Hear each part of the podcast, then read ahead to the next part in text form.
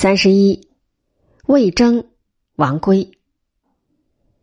中国古代政治评价君臣的德行，有一个重要的衡量标准，即君得虚心纳谏，方为明君；臣能犯言直谏，方为良臣。上有明君，下有良臣，才可使朝廷政治清明，以达天下大治。这样的君臣格局。中国历史上有，但出现的不多。在不多的几次中，最为人所传颂的是贞观时期。其具体的表现，首先是唐太宗与魏征的关系，其次是唐太宗与王圭的关系。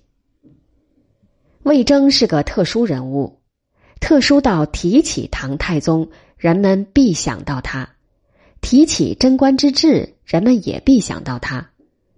根据历史评价，似乎有这样一个感觉：没有魏征，唐太宗即使是明君，恐怕也不会如此英明；而唐太宗不如此英明，贞观之治也难以达到如此之治。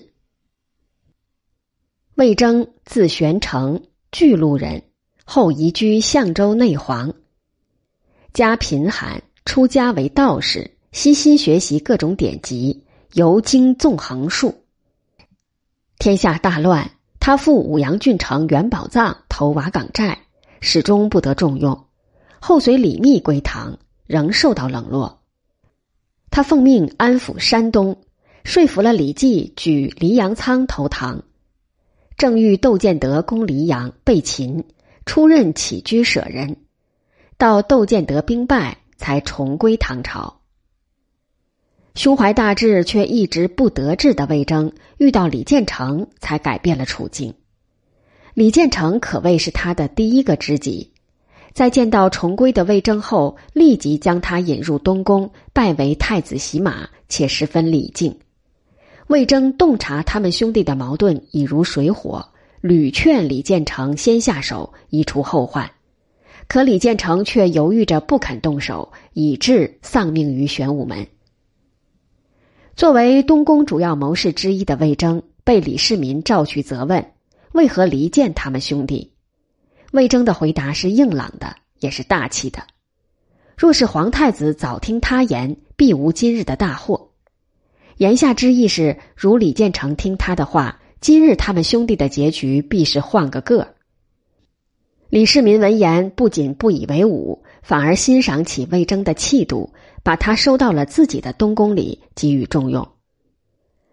可能正是从李建成不听魏征谏的教训中，李世民刻骨铭心的看到了谏言的深刻作用，看到了魏征的可贵，从此拉开了他接受魏征见证的序幕。尤其是在他登位之后，他们之间受谏和上谏的关系，达到了前无古人后无来者的地步。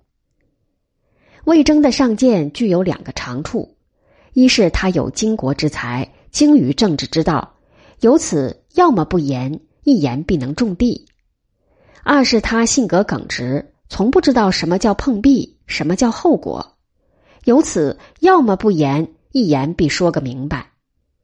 两个长处加在一起，使他的谏谏出了道理，谏出了水平，谏出了力度，见得唐太宗能听。见得唐太宗不听也得听。魏征很清楚，他的犯言直谏可能会给他带来极大的危险，然他将危险置之度外，长期义无反顾的谏。然他是大智之人，又知道在危险中含有很大的安全系数。这安全系数就是唐太宗有深度的恐倒隋王覆辙的心理，有想当尧舜之君的心理。只要抓住这两种心理，多能转危为安。为保证安全，他向唐太宗提出了让他做良臣，而不要让他做忠臣的建议。唐太宗问：“良臣和忠臣有什么区别？”他解释说：“良臣是尧舜信任的正直之臣，如季、契、高陶等人；而忠臣是商纣王诛杀的执剑之臣，如龙逢、比干等人。”良臣能使自己得美名，子孙得富贵，君主得大誉，很实在；忠臣则自己受诛灭，君主得恶生，徒有虚名，两者相差甚远。这番话不仅说动了唐太宗，还得到了赏赐的物品。魏征只做良臣不做忠臣的原则贯穿他的一生，在李建成那里是如此，到了李世民那里也是如此。唐太宗能纳谏，在于他懂得纳谏可提升君主的品位。他曾将自己比为金矿，将魏征比为金匠。只有经过魏征这金匠的冶炼，他这块金矿石才可能变为金子。更为重要的是，他知道纳谏是防止社稷倾败的一道长城。然在具体的受谏和上谏的过程中，他们之间并非一帆风顺，而是有过风浪，且有过大风浪。魏征的谏言毕竟是有锋芒的，这锋芒时常刺得唐太宗的脸上很挂不住。在唐太宗理智占上风时，能提醒自己这是良药苦口；而在他感情用事之际，则感到对方过于咄咄逼人，有时免不了勃然发怒。有一次，他在上朝时被魏征见得火起，回宫后自言自语的大骂道：“我要杀了这田舍翁，就是乡巴佬。”幸得长孙皇后善言相劝，才平息了风波，和解了他们君臣的关系。其实唐太宗只是在内宫骂骂出气，没长孙皇后的劝，他也未必会杀魏征，因为唐太宗认识到。当今在朝臣中论忠直，没人比得上魏征。唐太宗高度评价魏征说：“贞观以来，尽心于我，尽献忠言，安国利民，犯言直谏，纠正我过失者，为魏征而已。”魏征的犯言直谏能成功，并保持了十多年，除了魏征的因素外，关键的是唐太宗能纳谏。魏征曾对唐太宗开诚布公的说：“陛下引导臣言，臣才敢言；若陛下不接受臣言，臣岂敢逆龙鳞触忌讳？”长孙皇后也说：“主明臣直，魏征能直言，是陛下开明的缘故。”魏征逝世后，唐太宗很是伤心，他怀念的说：“以铜为镜，可以正衣冠。”以古为镜，可以知兴替；以人为镜，可以明得失。朕很宝贵这三镜，今魏征亡，失去了一镜。他要群臣以魏征为楷模，人人直言无隐。王圭和魏征一样，对李世民而言，都来自于他所敌对的李建成阵营。王圭字叔介，太原祁人，今属山西。南朝梁名将王僧辩之孙，随时入仕。李渊入长安后投唐。李建成册为太子后，王圭被引入东宫，受到极高的礼遇。他在玄武门之变前，坚定的站在李建成一边，积极的出谋划策。事后，他被流放到了蛮荒之地。时隔不久，唐太宗因王圭的才，将他召回，给予了重用。王圭有才，但更正直，故而与其说唐太宗爱他的才，不如说是爱他的正直。唐太宗曾说：“正主欲邪臣，不能治理；正臣是邪主，也不能治理。唯有君臣相遇，情同于水，方能使海内得安。”唐太宗是想用王圭的正直来加强自己的正，来匡正整个朝廷的风气。在王圭看来，君臣间正常的具体表现是：君主应虚心纳谏，臣子当直言相见。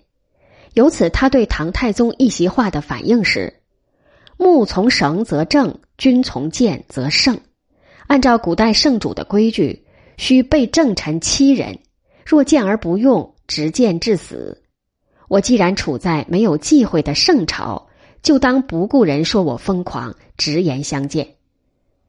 针对王圭的提法，唐太宗特地设置了一个制度，即在三品以上官员入朝面君时，必须有谏官跟随，以随时纠正君臣的言语过失。王圭言行一致，每每推诚进谏，秉直进谏。在唐太宗的鼓励下，他越见越直，越见位越高，直做到宰相。宰相是正直之臣，是直谏之臣。当时朝廷的风气可想而知。王圭的剑数量虽不及魏征多，但质量并不逊于魏征。他善于因势利导。唐太宗夺了罪人的姬女入宫，还说这是罪人咎由自取。他用古人的例子来影射唐太宗，尽管喜欢善，却不能用善；尽管厌憎恶，却不能去恶。他得理不让人。唐太宗无端指责管音乐的太常少卿祖孝孙，他与另一宰相温彦博一同为祖孝孙辩护。唐太宗勃然大怒，斥责他们怎么不替君主说话，反替臣下说话。温彦博吓得跪下磕头。王圭却昂然站着，说：“这是陛下负臣，臣不负陛下。”他曾将自己与魏征做过一次比较，说魏征是以见证为心，耻君不如尧舜；自己是积浊清扬，极恶好善。用魏征、用王圭，是唐太宗政治生涯中颇为得意的一件事。他说：“魏征、王圭昔日在东宫。”尽心奉侍李建成，当时真是可恶。我能提拔他们用到今天，此事足以不愧于古人。魏征、王圭是贞观时的两大谏臣，而这两大谏臣竟全来自唐太宗的敌对阵营，实在是一件奇事。其实说怪不怪，用此二人既给唐太宗带来了改善政治的功用，又体现了他非凡的用人度量。于实于虚，都获益匪浅。